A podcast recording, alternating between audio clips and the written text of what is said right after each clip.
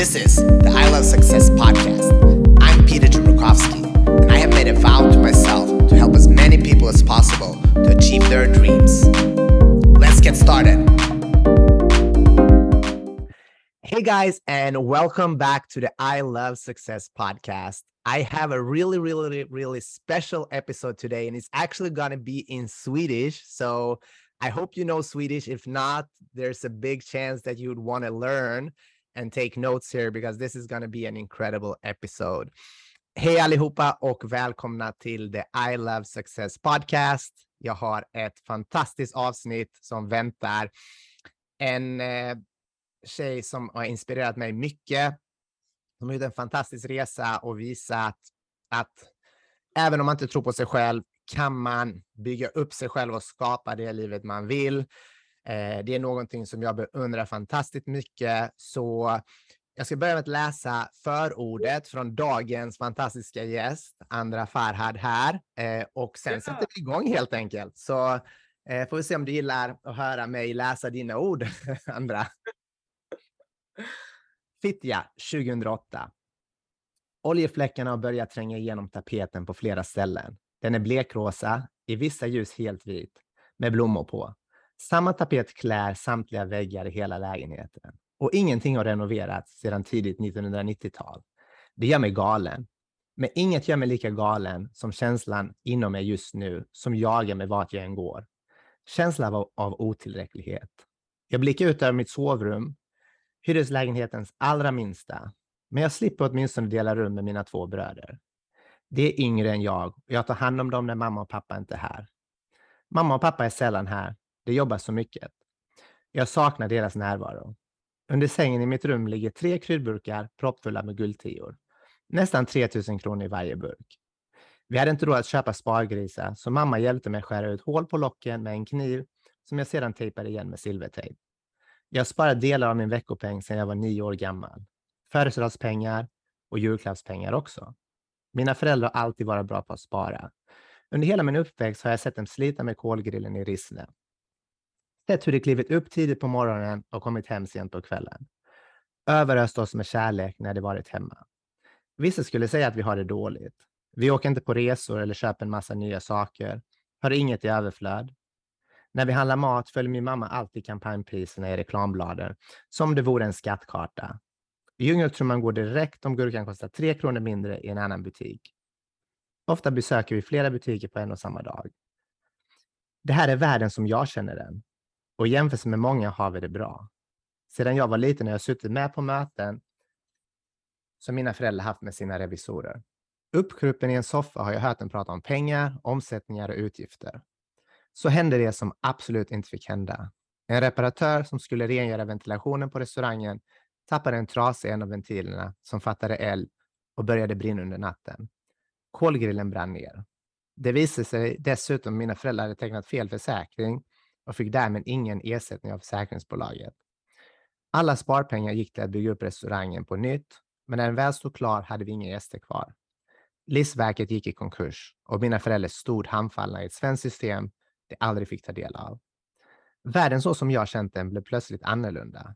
Svårare, hårdare. Nu hör jag bråken genom väggarna. På Ikea-byrån vid sängens foten står parfymer uppradade.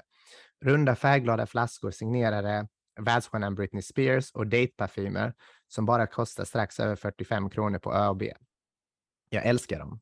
Det enda jag älskar mer är kulorna i glas som man får massor av i en nätpåse. Och så doftljusen förstås. Tankarna maler. Vad ska det bli av mig? Vad blir det av människor från Fittja egentligen? Mamma grät under mitt senaste utvecklingssamtal.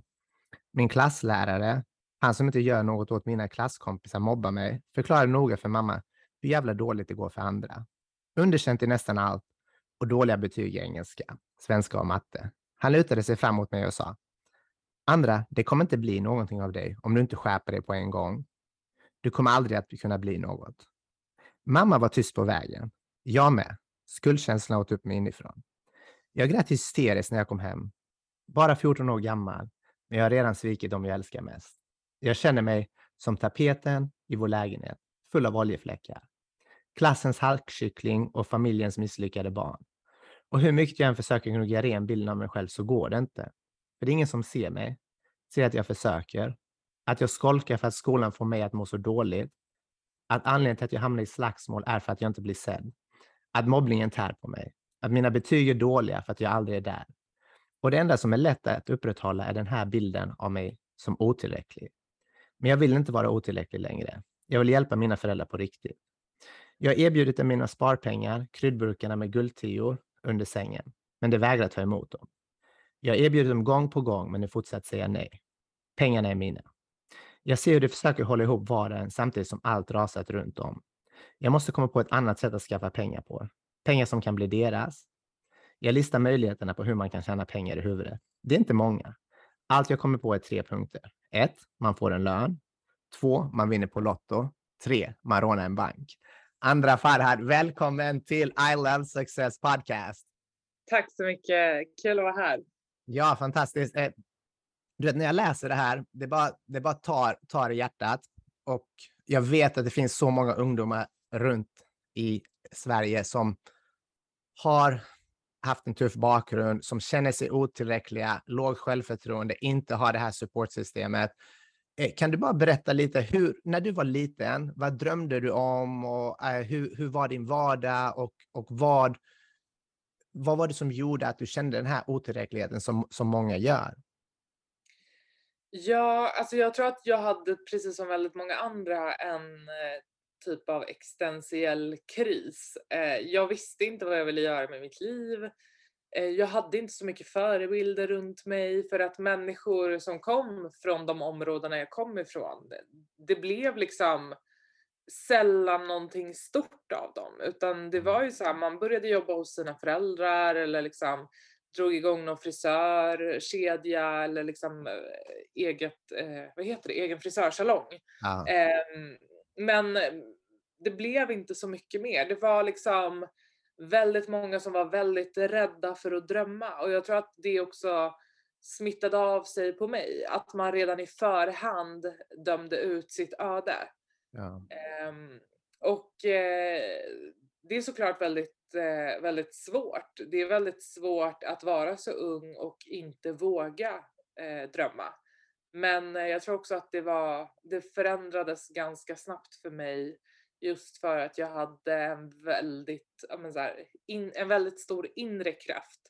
Eh, och jag ville verkligen inte att mina förutsättningar eh, som jag hade där och då skulle lägga grunden för min framtid.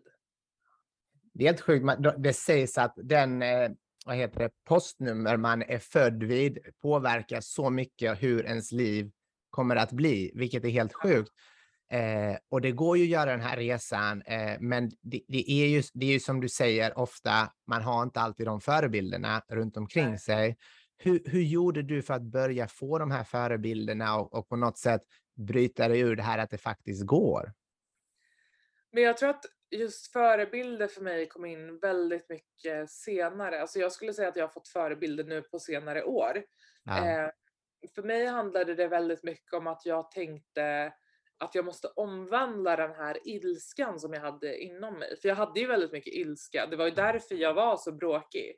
Ja. Men jag lärde mig också ganska snabbt att jag måste omvandla den här kraften till någonting bra istället. Så att jag gick lite från att vilja slå folk på käften till att vilja slå dem med häpnad istället. Wow. Eh, och, och den är där, hårfin. Den är hårfin. Den är verkligen hårfin, och jag tror bara att för mig var det mer att jag blev, men jag började tävla väldigt mycket med mig själv. Jag slutade ja. jämföra mig så mycket med alla andra, för jag kunde inte relatera till det liv som alla andra hade. Det var inte det jag ville ha. Jag ville ju Alltså, på ett sätt så älskade jag att bo i Fittja. Jag bodde där i tjugoett år. Eh, och det var väldigt, ja, men det, det är en väldigt så här fin gemenskap. Det är väldigt litet, alla känner alla, alla växte upp med alla. Eh, men samtidigt så kände jag också så här, det är inte här jag vill vara resten av mitt liv. Jag måste bort härifrån, jag måste till ett ställe där jag vågar drömma. Där människor omkring mig har drömmar och där jag... Eh, Ja, men kan våga tänka stort. Och nu i efterhand så inser jag bara hur tragiskt det är. För att, att drömma ska vara, det, det, det ska liksom vara en demokrati. Det ska vara någonting som alla kan göra. Men tyvärr så ser inte världen ut så. Nej, och det, det svåra är som, som jag tycker ofta om man tittar i, när man är uppvuxen med invandrarbakgrund, kommer, kommer från eh, ett, ett ställe där många är arbetslösa, där det inte finns det här att man, att man kan drömma. Men vad, vad kan vi göra och vad, vad gör du nu när du har nått den här nivån för att hjälpa andra? Och jag vet att du gör jättemycket och, och det, det är det vi vill, det är det vi vill bygga upp, att det är Det är okej att drömma, det är okej att drömma stort. Vi är alla människor som kan uppnå det vi vill med rätt, rätt support. Men jag tror också för mig handlar det väldigt mycket om att våga visa att bara för att du har haft det på ett visst sätt under ditt mm. liv så betyder det inte att det är det här du behöver ha hela livet. Nej. Men jag, jag är tjugonio och jag har gjort en klassresa. Nej. Det är inte, alltså det är inte många som kommer från där jag kommer ifrån som har... som kan säga det, att man har gjort en klassresa. Men det har jag gjort, och jag tror att, för jag pratar väldigt mycket om det i boken också, att det är ja. någonting som jag inte riktigt vågat erkänna för mig själv förrän på senare år. Eh, men, Varför tror du? Vad sa du? Varför tror du? Men jag tror någonstans så har jag väl alltid varit så här tjejen från förorten. Jag har, det har varit så liksom starkt eh, men så här, kopplat till mig. Det har varit det jag har liksom byggt upp mitt varumärke på. Alla medier, alla tidningar. Jag har alltid varit så här, tjejen från Fittja som har lyckats. Ja. Men jag tror också så här, det är väldigt viktigt för mig att inte vara tjejen från förorten som har lyckats. För att det borde bara vara så självklart att människor från förorten lyckas. Så att det ska liksom inte behöva vara någonting. Det ska inte vara någon grej, nej. Men det jag försöker liksom visa på är att om jag kan, som inte har... föräldrar med ett stort nätverk, som inte har en eh, utbildning efter gymnasiet, som liksom inte har allt det som väldigt många föds in i, och att om jag kan göra det så kan fler också göra det. Och jag tror att det är väldigt viktigt att vara den förebilden som jag kanske inte fick. Ja. Ehm, och visa alltså, på att så här, det spelar ingen roll vart du kommer ifrån, du kan ändå ta det någonstans. Absolut. Det, jag tror det är en av de svåraste bitarna för att kunna våga gå efter det man vill. Jag tror det handlar mycket om självförtroende och självkänsla och inre drivkraft. Så om vi bara pratar om självförtroende och självkänsla, eh, du berättar själv att du inte hade det, eh, och att till och med, det är helt sjukt, man hör de här historierna varenda gång att lärare bara, ah, du kommer aldrig att lyckas. Bara, vad fan är det för jävla lärare egentligen? De finns överallt. De, de har sagt det till så många. Vad är det för sätt? Alltså, lärare som hör på det här, lyft upp era elever. För fan. Eh, men eh, Hur, hur, hur byggde du upp din, vad heter det, självkänsla, och hur, hur, hur började det? När började du känna dig att du är lite starkare i dig själv, att våga liksom komma ut? Jag tror inte att det finns liksom någon så här vändpunkt att där jag kan säga så här, här vänder det för mig, utan det har varit en resa som jag har gjort under många, många år. Mm. Men det började för mig att, med att jag blev medveten om det. Jag blev medveten om att, eh, för det kom till en punkt där jag insåg att jag kan inte längre peka finger på alla och skylla saker på alla andra. Någon mm. gång behöver jag ta ansvar. Eh, ta ansvar för liksom hur jag mår, vart jag befinner mig i livet, eh, vilka människor jag har omkring mig, vilken, liksom, vilken destination jag är på väg mot. Någon gång måste jag vakna upp och inse att det är inte samhällets fel, det är inte mina föräldrars fel, det är inte liksom skolans fel, utan någon gång behöver man alla ta ansvar för, för det man själv är och skapar. Eh, och för mig började det väldigt eh, mycket med... Eh, Det, det låter kanske jättekonstigt, men det var en dokumentär som jag såg som heter The Secret, som egentligen är så här väldigt amerikansk. Det handlar väldigt mycket om så här tankekraft och hur du kan ta kontroll över ditt liv genom att ta kontroll över dina tankar. Och jag tror att jag såg den dokumentären fem gånger innan jag förstod vad det handlade om. Jag gick i gymnasiet då, och eh, för mig var det väldigt mycket så här, alltså jag tycker fortfarande att The Secret är jättebra, och det finns ja. väldigt mycket med The Secret som som är sant, men jag tycker också att den saknar en viktig del, för att du kan liksom eh, föreställa dig väldigt mycket saker, och du kan liksom jobba med din tankekraft, men det finns en viktig del som saknas, och det är liksom en actionplan. Du mm. behöver, det räcker inte med att tänka, utan du behöver också göra en plan eh, och jobba för det du vill ha. Mm. Så att för mig var det liksom när jag såg eh, den dokumentären för typ femte gången som jag insåg att jag kanske tänker lite väl dåliga tankar. Mm. Och det var första gången som jag bestämde mig för att ta kontroll över mina tankar. Och det jag gjorde då var att eh, jag satte en, en gummisnodd runt handleden. Du vet när man köper så här trettio packs ägg så är det alltid så här gummisnodd runt sidorna. Så att vi hade ett sånt paket hemma, så jag tog en gummisnodd, satte den runt handleden. Och varje gång jag tänkte något dåligt och kom på mig själv att jag tänkte dåligt så liksom drog jag åt det. Ja. Så till slut så gjorde det ju fysiskt ont att tänka dåligt. Och det var liksom första gången efter några liksom månader som jag insåg att nu väljer jag hur jag ska tänka. Och därifrån byggde jag på det. Um, Och än idag så tror jag att så här väldigt mycket av den självkänsla jag byggt upp och det självförtroende. Och sen så här såklart att både självkänsla och självförtroende är ju någonting som är en färskvara. Ja. Genom att göra bra saker regelbundet så bygger vi upp det. Genom att göra saker som kanske inte riktigt går som vi har tänkt så bryter vi också ner det. Vi behöver liksom hamna i en positiv spiral för att känna oss starka och modiga och våga mer. Eh, och jag tror att jag utmanade mig själv väldigt mycket när jag var väldigt ung och accepterade att jag kommer göra misstag, men jag får bara se till att lära mig av mina misstag. Eh, och jag tror att det är också det som bygger självkänsla. Eh, det är ju liksom att våga vara snäll mot sig själv. Och sen självförtroende får man ju genom att göra, misslyckas, göra om och till slut bygga en erfarenhet. Wow, jag tänker på, det är så kul, jag har snart gjort trehundra avsnitt och träffat människor som är bäst på vad de gör, om det så är M M A, eh, O S-sporter, eh, entreprenörer, allt möjligt som du kan tänka dig. Och nästan alla nämner någonting som har med The Law of Attraction att göra, The Secret.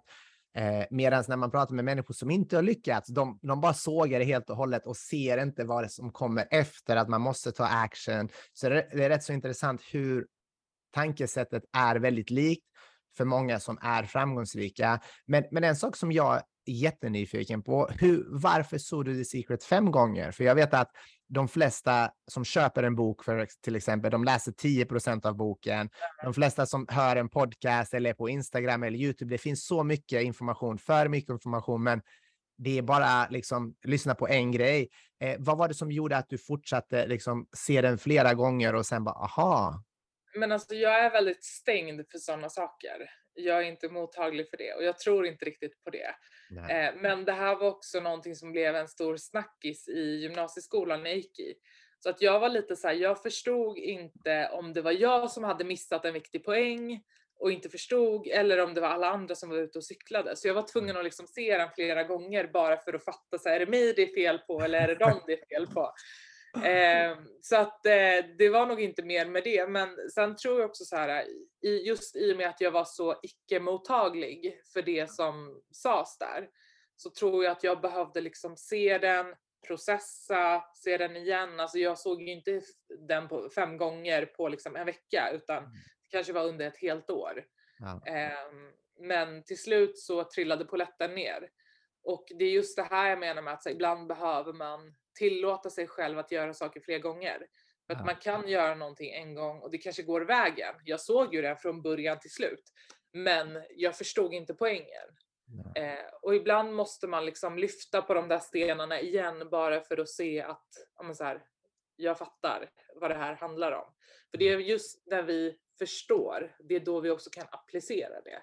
Jag har jättemånga som har sett The Secret en, två gånger men som fortfarande inte liksom fattar grejen. Ja. Eh, Och det är lite så jag är som person. Jag måste hela tiden förstå för att kunna göra någonting annat. Du är nyfiken. Ja, det är ju någonting som man ser hos många framgångsrika. De är nyfikna och man är villig att fråga gång efter gång. Mm. Eh, men det, det som jag är nyfiken på, när, när förstod du att, vad heter det, visst, det finns någonting större än Fittja. Det finns någonting som man kan drömma och skapa i sin hjärna, men man måste också ta steg i den riktningen och faktiskt jobba för det under en lång tid. Det är inget som händer direkt. Eh, hur, hur kom du på det och, och vad var det som, som hjälpte dig liksom sätta mål?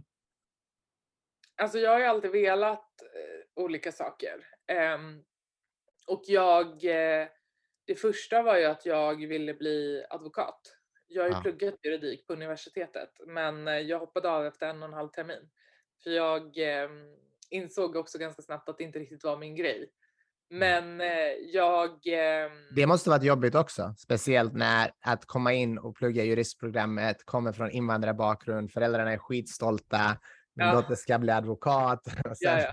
sen nej, jag ska, jag ska vad heter det? Jobba hela med sälj. Sekten, hela världen har hört att jag har börjat plugga juridik och sen så hoppar jag av. Eh, men, hela, hela byn firar. Men hur, hur, ja. kändes, hur, känd, hur kändes det? Eh, när, för det, det tänker man inte på alltid, att liksom, just den grejen, ens föräldrar har, har vad heter det, kommit till ett nytt land, de har jobbat stenhårt, vad heter det, mm. försökt bygga upp sitt företag i ett helt nytt land, det går inte exakt som man vill och sen wow, ja, min dotter kom in på juristprogrammet, men du, du, du känner när du är där, det här är inte min grej. Eh, mång, mång, jag tycker du gjorde ett skitstarkt val och jag vill veta mer om det, för jag vet jättemånga som oss invandrare som fortsätter och jobbar med något de inte älskar för att göra mamma och pappa stolta.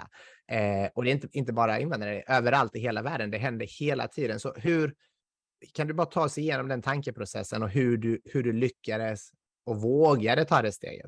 Ja, alltså först och främst, jag kom inte in på juristprogrammet via mina egna betyg. Jag hade ju alldeles för dåliga betyg. Så att jag kom ju in på juristprogrammet via någonting som heter U J I K-en och står för utvidgad juridisk introduktionskurs. Mm. Och det är en kurs som alla kan göra, man behöver ingen behörighet. Eh, och sen så får de tjugo bästa studenterna eh, en garanterad plats på juristprogrammet. Det är en kurs som pågår under tjugo veckor. Så att jag gick, jag sökte ju den och klarade av alla deltentor och sen sluttentan och så kom jag in på juristprogrammet. Jag ville hoppa av efter fyra dagar och sa det till min mamma. Hon övertalade mig till att stanna kvar och jag försökte i en och en halv termin att ge det en chans. Men jag insåg ganska snabbt att det kommer inte gå. Alltså det finns inte på världskartan att jag ska stanna kvar här och plugga i liksom tre år till. Eh, så att andra gången jag bestämde mig för att hoppa av, då hoppade jag först av och sen sa jag det till dem. Eh, för det var också väldigt viktigt för mig att så här, det här gör jag för mig själv. Vill jag gå här så gör jag det liksom för mig själv och vill jag inte gå här så gör jag det också för mig själv. Och jag ville bara inte låta mig påverkas av så här, yttre faktorer. Eh, wow, modigt. Men, hur lång tid tog det innan du sa det? Nej, men jag sa det faktiskt direkt. Men de vet men... inte om det ännu. de, tror, de tror att jag är jurist. Nej, men jag sa det ganska direkt. Och jag, jag tror bara så här, man måste våga testa. Eller så har det varit för mig, att våga testa. Att så här, det går inte att hitta sin sak på en gång. Utan man måste våga testa sig fram. För när jag hoppade av juristprogrammet, då började jag jobba som simlärare. Och... Eh, efter ett år så insåg jag bara så här, men jag vill inte göra det här heller. Alltså det är jättekul, men jag vill inte stå dag in, dag ut i en simhall och hålla simskolor. Och tala om för sexåringar så här, ta inte av er armpuffarna. Och sen när man vänder ryggen till så har de tagit av sig armpuffarna och håller på och drunknar. Eh, så att jag bara kände så här, jag var klar med det. Och det ja. jag gjorde då var att jag sa upp mig utan att ha ett annat jobb att gå till. Mm. Men jag, hade, jag var med i, i Unga Aktiesparare, hade varit med där i flera år. Och då fick jag ett mejlutskick därifrån eh, om ett företag, ett säljbolag som sökte account managers. Och jag var liksom, jag hade ingen aning om vad en account manager var. Men jag ringde eh, vdn på det bolaget. Eh, ansökningsperioden hade gått ut med tre veckor. Så att ansökningstiden hade ju liksom löpt ut och ansökan var stängd. Ringde honom, presenterade mig. Jag bara, jag vill komma på en intervju. Han bara, har du jobbat som säljare? Jag bara, nej men jag kommer, jag kommer vara bra. Ta in mig på en intervju. Så att jag fick komma in på en intervju. Det var första gången jag var på Östermalm. Mm. Jag var tjugotvå. Hade aldrig liksom, nej förlåt, jag var tjugo. Hade aldrig varit på Östermalm. Det var liksom så här, jag hade aldrig åkt förbi liksom bubblan i Fittja. Längst där jag hade kommit var typ Skärholmen. Ja. Eh, kom dit, det var en fredag eftermiddag, klockan fyra. Eh, det var liksom hög musik, det var champagneflaskor som stod i så här stora, stora champagneskålar. Det var gratis Red Bull som delades ut på kontoret och jag bara, shit, vad är, vad är det här för ställe? Vad är det här för människor? Är det så här de jobbar? Jag bara, jag måste in hit. Så att jag eh, fick komma på den intervjun och sen blev jag intagen till två intervjuer till. Och sen så ringde de då och eh, sa att de ville gå vidare med mig. Och det här var ju också en sån sak. Alltså när jag satt där i intervjun och lyssnade på vad det var jag skulle få göra, vad mina arbetsuppgifter gick ut på. Jag fattade ju ingenting. Nej. Mediesäljare, alltså jag förstod inte vad det var jag skulle sälja. Men det har också alltid varit min grej att säga ja och lära mig sen. För att det löser sig alltid. Jag var precis nu ute förra veckan. Jag kan allt, du får bara visa mig hur man gör. Ja. Jag, jag var ute förra veckan och spelade in ett vildmarksäventyr, ja. Ett program, och jag har aldrig varit ute i vildmarken, men när jag fick frågan så tackade jag ja och tänkte så här, det löser sig. När jag väl kommer dit så kommer jag säkert veta vad jag ska göra, men jag tror bara att det för många människor handlar om att bestämma sig, att våga säga ja till en möjlighet och inte bli rädd för allt som kan gå fel.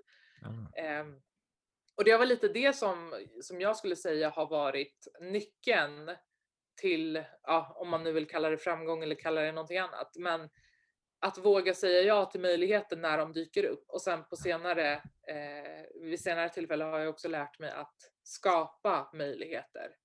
Att se till att eh, ständigt befinna mig på rätt plats för att också få rätt typer av möjligheter. Som är liksom rätt för mig och min karriär. Ja, det, det är rätt intressant det här med att vå, våga säga ja och även, även våga hoppa av någonting som inte känns, känns bra, eh, som du vågar göra. Och är det intuition, är det magkänsla, vad, vad är det? För jag, jag vet att många, tyvärr, det är någonting jag ser kommer från en idrottsbakgrund, att det största hindret ofta för många sitter i huvudet. Och när man tittar på det, det här sa, mina coacher sa det ofta, det, det är mindre konkurrens på toppen. För de flesta tar ut sig själva redan. De, de säger, nej jag kan inte det här. Och de som bara får den här självförtroende, nej men jag kan det. Det är inte alltid de är bättre, men det är den här, våga göra det. Så vad var det för dig som fick det att, liksom, var det intuition? Var det det här är inte det här? Och liksom... Alltså för mig har det alltid handlat om att så här, sluta göra det du inte tycker är kul. Ja. Ah. När jag började på juristprogrammet då tyckte jag ju att det var kul. Men sen när jag började så insåg jag att det här inte alls är kul. Jag hade liksom sett lite för många avsnitt av Suits och ville bli ja. som Harvey Specter. Och sen när jag började på juristprogrammet insåg jag ju att nej men det här är inte roligt och hoppade av. Började ja. jobba som simlärare, tyckte att det var jättekul. Blev jättebra. Jag var liksom grym på att lära ut sim, alltså simning till barn ja. och vuxna. Men sen när jag tappade gnistan och började... Jag blir, jag, det är liksom så här... Det är en, verkligen en blessing and a curse att liksom tröttna fort. För att jag tycker att saker är kul, vilket gör att jag vågar testa. Men jag tröttnar också väldigt snabbt om inte det stimulerar mig. Så att då hoppar jag också av. Och allt som jag inte tycker är kul, allt som inte ger mig en kick, där känner jag så här, det är inte värt att fortsätta. Livet är alldeles för kort för att man ska liksom vara på ett jobb bara för att jag alltid har gjort det här. Ja. Man ska alltid gå vidare. Så, så fort det inte känns kul eller det inte känns utmanande eh, jag, så tycker inte jag att man ska fortsätta. Utan jag är en väldigt nyfiken person och jag tycker om att lära mig saker. Och för mig är, är det som stimulerar mig mest, det är att ständigt ha en, en ganska brant utvecklingskurva. Jag vill hela tiden lära mig saker, träffa nya människor, känna att jag överträffar mig själv. Eh, överkommer liksom hinder och utmaningar. Det är väldigt viktigt för mig att få känna att jag växer. Och när jag inte får göra det, det är då jag blir uttråkad. Och det är då jag känner så här att okej, men då är det dags för mig att göra någonting annat. Ja. Hur, eh, hur var det att jobba med medieförsäljning? Vad lärde du dig av det som, som hjälpte dig med, med Börshajen? Eh, men jag tror att det var... Alltså, jag tycker att alla ska jobba som telefonförsäljare. Det är liksom, det bygger så himla mycket självförtroende. Först bryter det ner en. För att när man har ringt sjuttio samtal och fått sjuttio nej. Och man fortsätter. Så, så gör det någonting med en när man kommer till det sjuttioförsta samtalet och får ett ja. Alltså det, det bygger en så här uthållighet som gör att det blir väldigt svårt att bryta ner en som person. Eh, för det som väldigt många, i alla fall i Sverige, är väldigt rädda för, det är ju att få ett nej. Vi är livrädda för att fråga eller be om saker, för vi är rädda för att bli avvisade. Men det var väldigt nyttigt för mig att jobba som telefonförsäljare. Jag tror att det var just de två åren som jag jobbade som telefonförsäljare som byggde det här självförtroendet som jag behövde. Eh, och den här känslan av att vara orädd för att kunna starta eget. Mm. För att när du startar eget, du kommer få nej. Du kommer få sjuttioelva nej. Men du måste liksom bara vara beredd på att det är okej. Okay. För mm. efter de här sjuttioelva nej så kommer du också få ja. Mm. Eh, och just säljskolan var ett väldigt bra ja, men så här, första, första skola för mig att lära mig det här. Eh, utan att det blev på bekostnad av liksom, min egen verksamhet. Ja.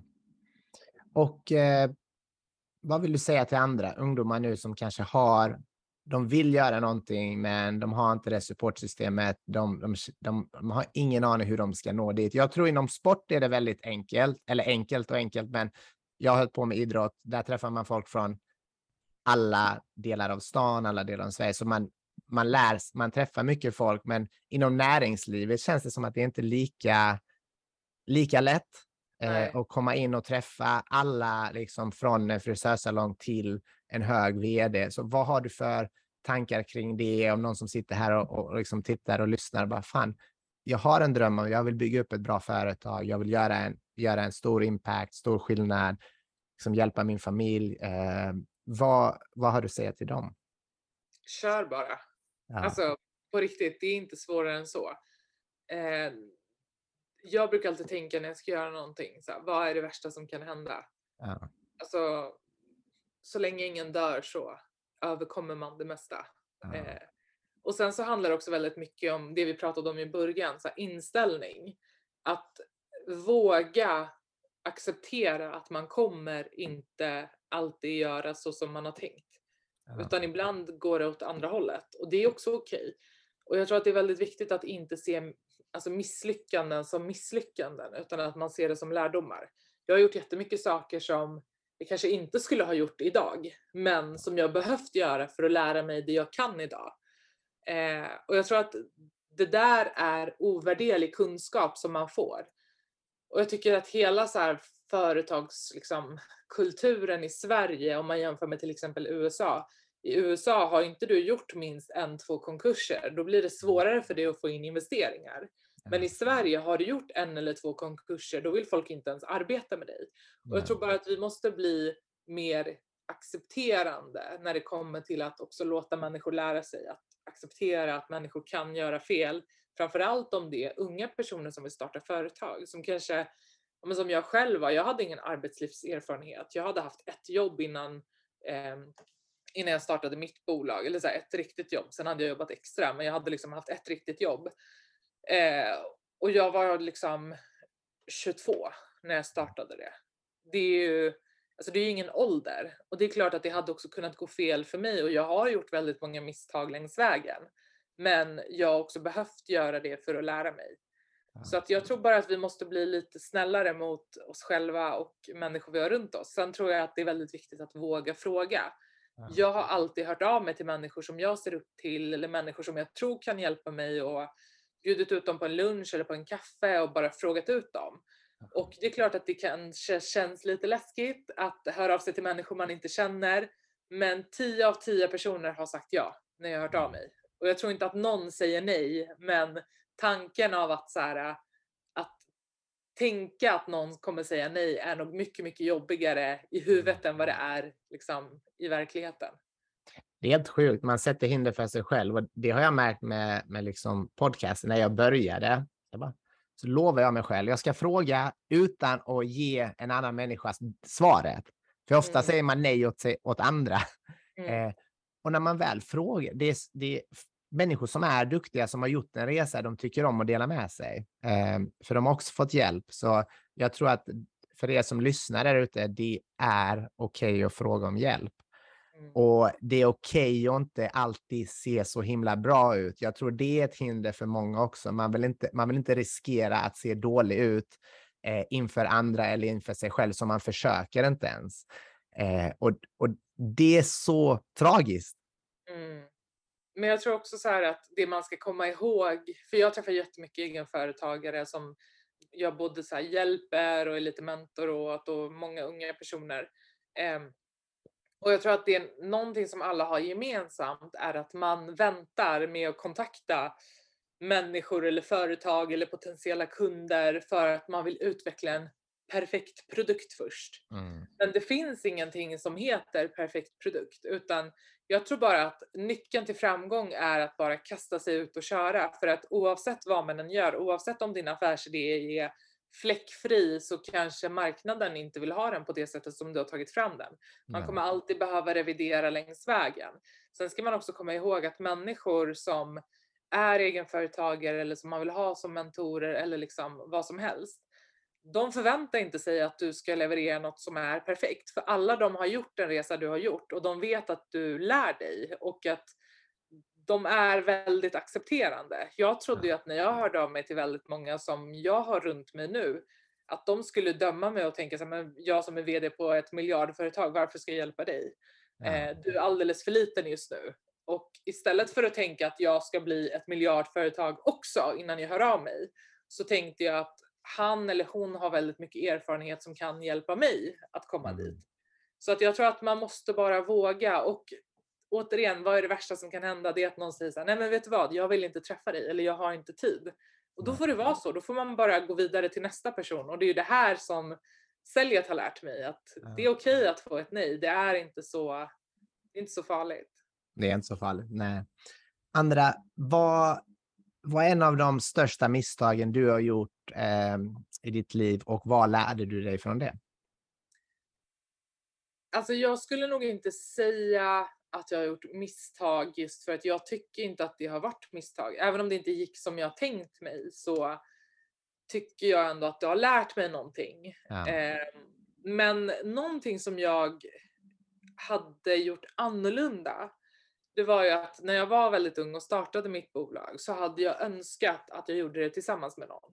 Ja. Att jag kunde ha någon att bolla med, att jag kunde ha någon som kanske har en annan typ av erfarenhet än vad jag hade. Alltså någon som kunde vara en person som kan komplettera mig. Men det har både sina för- och nackdelar att vara själv. Fördelen är ju väldigt mycket att du behöver inte kompromissa. Du, du kan göra exakt som du vill, för du har inte en annan, alltså det är som en relation, du har inte en annan person att ta hänsyn till, utan din vilja är ju det som får ta plats. Ja. Nackdelen är ju att eh, det kan bli väldigt jobbigt ibland. Ibland vill man liksom ha någon som avlastar en. Jag var med i en olycka hösten tjugonitton ja. eh, och var inlagd på sjukhus i tre månader. Och under den perioden så blev det extra påtagligt. Och ja. eh, då önskade jag ju att jag hade någon som kunde steppa in och ta över. Ja. Eh, istället för att jag liksom från sjukhuset skulle behöva tänka på hur mitt bolag går. Mm. Mm, så att det där är ju någonting som jag, om, om jag skulle starta ett nytt företag, då skulle jag nog inte göra det själv. Utan då skulle jag ha en eller två personer till med mig. Ja. Hur är det, eh, vad har du för råd till folk som, som vill starta ett företag och, och fundera på att göra det med någon annan? Vissa säger man ska vara lika, vissa säger man ska vara helt olika. Vad, vad tycker du om det? Eh, ja, men jag tycker inte man ska göra det med personer som, är, som har lika kompetens som en själv. Eh, jag tycker att man ska, man ska absolut göra det med personer som har lika värderingar. Mm. För att det är väldigt viktigt att så här, vi tycker samma saker är viktiga för oss. Men sen så ska ju kompetensmässigt ska vi vara väldigt olika för att vi ska komplettera varandra. Men mitt enda tips skulle nog vara ha jävligt bra avtal. För att det är kul när det går bra. Men sen så kommer det också komma till en punkt nu. Som sagt, jag har inte delägare själv, men jag har väldigt många runt mig som har delägare. Och eh, där man har mött på problem och sen så har man inte haft hundraprocentiga avtal och det finns utrymme för så här feltolkningar och det blir liksom massa twister och sånt är ju aldrig kul. Så att hitta personer skulle jag säga som har samma värderingar som dig, eh, människor som har olika typer av kompetens som kompletterar dig, och se till att ha väldigt bra avtal. Alltså återigen, det är exakt som, eh, som en relation. Eh, Det är bra så länge allt är bra, men kommer man till den dagen då det blir problem och man kanske ska skilja sig, då kommer man ju ångra att man inte har någon typ av så här överenskommelse sedan innan. Så att jag brukar säga, ha bra avtal i förebyggande syfte. Mm. Snyggt. Eh, jag är nyfiken på, hur var känslan eh, när du gjorde den här stora föreläsningen på Hovet. Det började, allting började som en dröm, så som, så som jag läste detta, men jag har fel när du såg på Beyoncé. Och eh, vad heter det? Sen bara drömma om att komma ut någonstans och bli hyllad för det man gör. Jag tror många av oss drömmer om det. Det är en fin känsla. Eh, hur kändes det att få den liksom betyget på att du hade gjort någonting rätt, och fast du hade gjort alla de här liksom svåra valen? Det var tufft i skolan, du, liksom, lärarna tror inte på dig, eh, kom in på juristprogrammet, trots allt hoppar av, börjar sälj, och sen kommer du hit och bara wow, bam. Eh, må, många år senare, vad många, vad många glömmer, det är, det är inte två månader, det krävs tålamod. Men hur, hur, hur kändes det efter allt du hade gått igenom? Nej, men alltså, det kändes sjukt. Eh, och jag minns den dagen så tydligt för att jag var... Nej, men alltså, jag var så nervös. Och eh, hela, liksom, hela föreläsningen blev tjugo minuter försenad på grund av mig. Just för att jag var så nervös att jag inte vågade gå ut på scen. Så till slut så blev jag ju utlurad på scen av vår scenproducent. Hon bara, kan du bara gå ut och liksom titta och se ifall alla människor har kommit in och satt sig. Mm. Eh, och precis när jag liksom går upp för trappan eh, så hör jag introlåten som jag ska gå ut till börja spelas upp. Och så hör, ser jag min vignett i bakgrunden. Och jag bara, nej shit, vad händer? Ska jag ut? Och hon bara knuffar ut mig. Hon bara, nu är det showtime, gå ut. Och så bara kör hon ut mig. Och jag kommer ut och helt plötsligt den här scenen som kändes liksom... Alltså så liten under genrepet känns liksom enorm. Ah. Och jag hör hur människor liksom, jag ser ju ingenting för jag har spotlights i ansiktet. Men jag hör hur människor liksom skriker, applåderar, visslar. Eh, och sen när spotlightsen liksom tonas ner lite så ser jag hur hela arenan står upp. Och jag bara kände hur mina ben var som spaghetti. Jag bara, vad gör alla de här människorna här? För att många gånger när man sitter liksom på sociala medier, då känns det som att så här, ja men haha, det är jag som lägger ut en bild. Man tänker mm. inte hur många man når ut till. Eh, så det var, det var faktiskt en sjukt mäktig känsla. Eh, jag tror inte att det går att beskriva det med ord.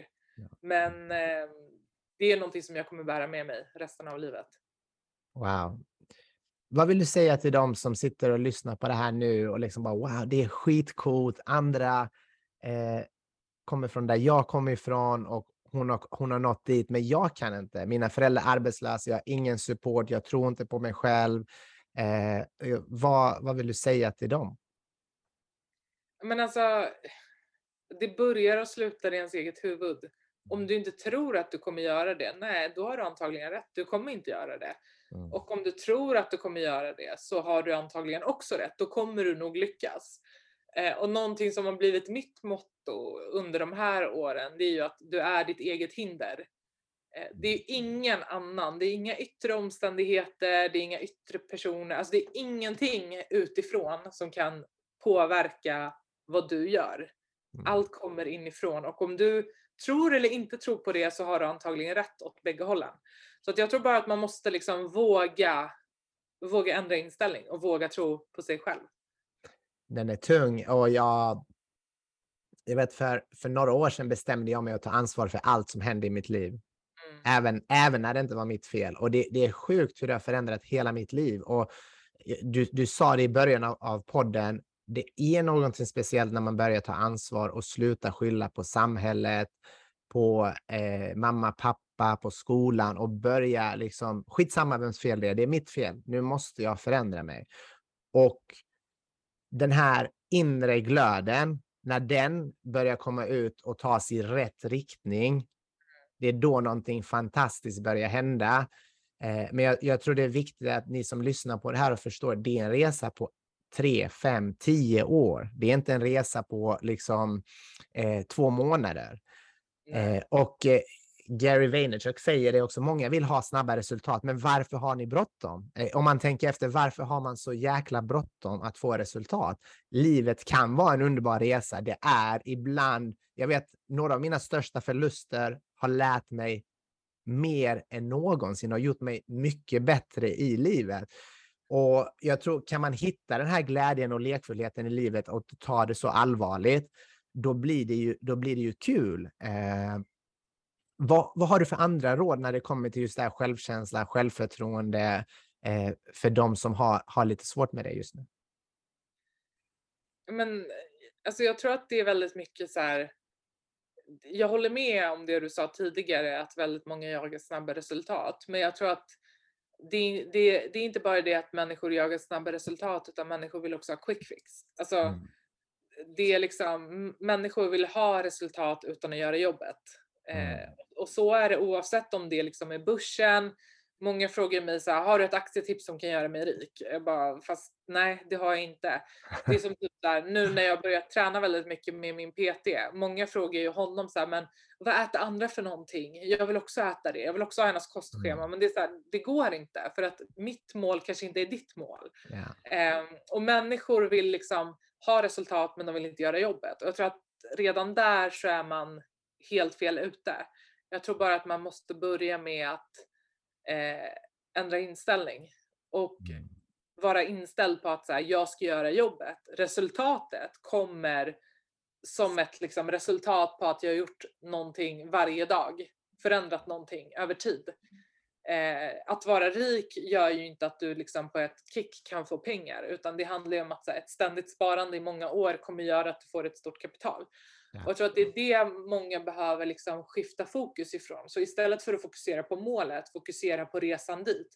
Vad kan du göra regelbundet som tar dig till målet? Um, och när du känner så här att, till exempel jag tränar nu för att jag vill bestiga Kilimanjaro nästa år. Whoop, whoop. Eh, ja. Och eh, jag eh, har liksom tränat flera gånger i veckan i tre, fyra månaders tid. Och det här att känna att jag ökar på vikterna på gymmet. Att jag kan liksom, eh, lyfta mer, lyfta tyngre. En vikt som kändes omöjlig för mig för tre månader sedan värmer jag liksom upp med nu. Mm. Det bygger självförtroende. För att det visar också på att så, jag har gjort resultat. Och mm. resultat bygger eh, ja, men, en typ av mental styrka. Och jag tror att, nu blev det väldigt långt svar. Men jag tror att svaret är att ändra inställning. Så fokusera inte på målet, utan fokusera på delmålen. Det är lite som så här, jag brukar jämföra det med Vasaloppet. För att klara Vasaloppet så behöver man liksom ta sig förbi alla de här små vattenstationerna längs vägen som gör att man liksom tankar på energi. Och hade det inte varit för de här små delmålen så kanske man aldrig hade klarat det stora loppet. Och samma sak är det med allt i livet, oavsett om det handlar om att spara pengar eller bygga karriär eller starta företag. Fokusera inte på stora målet, för stora målet kommer du komma till bara genom att fokusera på delmålen.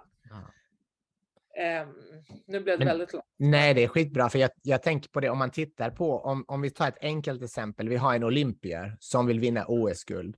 Först och främst har du tränat hela fucking livet. Och sen har du en fyra år period. Du kommer ha E M, du kommer ha V M, du kommer ha S M, du kommer ha massa deltävlingar. Du kommer ha familj, du kommer ha skola, vad det nu än är. Eh, och ditt mål är att prestera på en dag om fyra år. Mm. Det, det är the secret, the vision, eller hur? Du står högst upp på prispallen. Men det du behöver veta är, vad ska jag göra nästa timme? Och jag tror att många tappare är där. De har de här stora målen, men de har ingen aning om vad de ska göra nästa timme.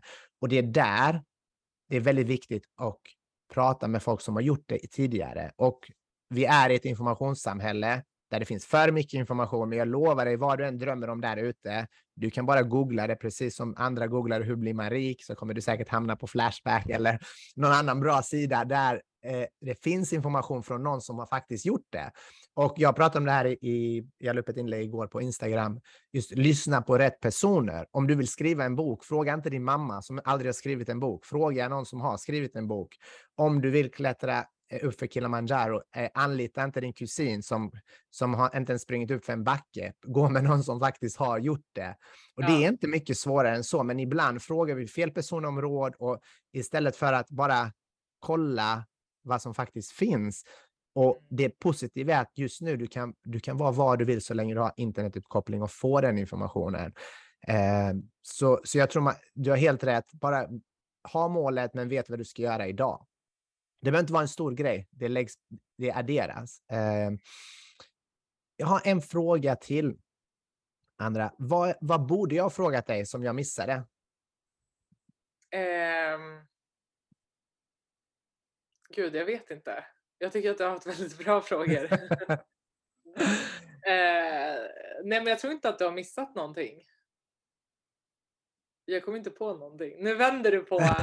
vänder, vänder på steken. Men eh, om, vi, om, om, om vi gör så här istället då. Hur, vad drömmer du om nu? Vad, vad, vad finns på din, på din vision? Vad, vad är det som är viktigt för dig i livet nu och när du ser framåt?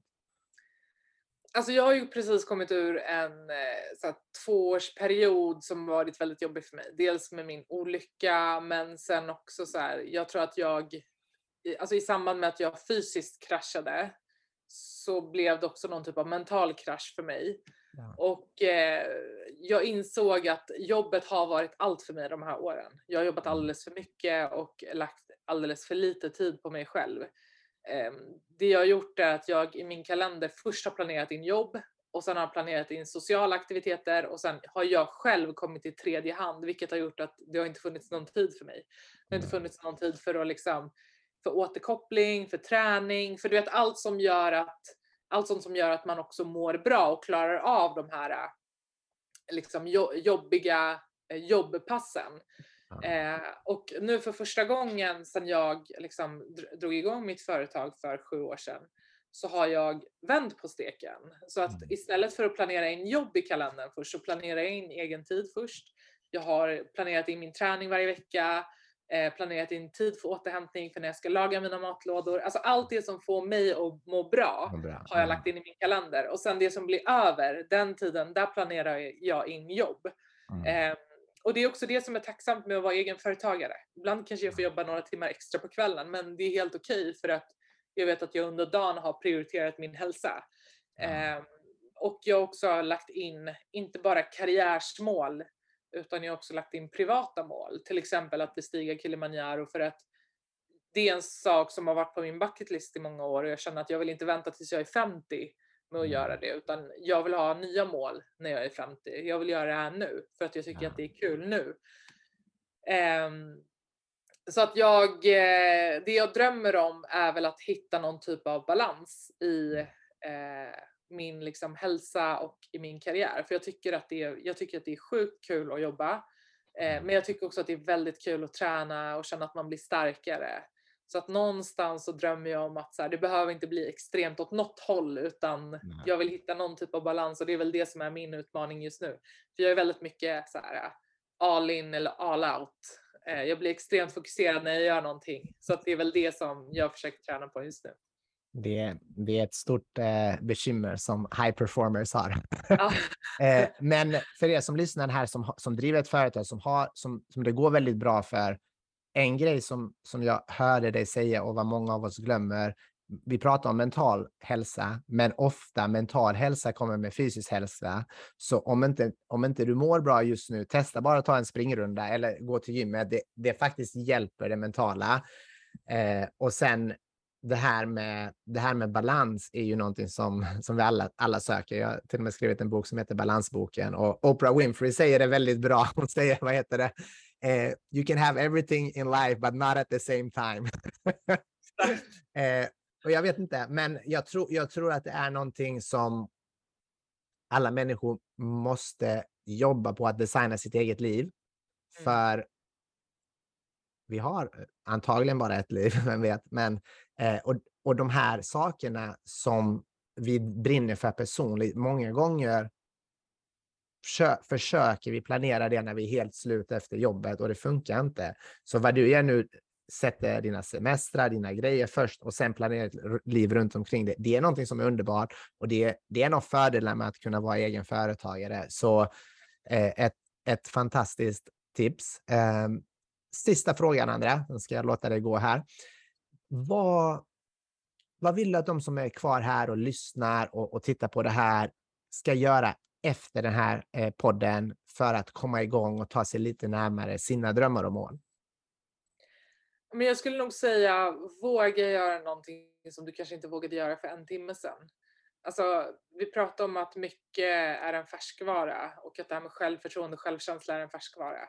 Men det man också glömmer bort är att mod är en färskvara. Mm. Genom att ständigt vara modig och göra saker som man kanske tycker är lite obekvämt. Alltså nu, när jag pratar mod så menar inte jag gå och hoppa ut från liksom ett plan, utan det kan vara ringa ett jobbigt samtal eller skicka ett jobbigt mejl eller ta liksom ett snack som man har försökt undvika.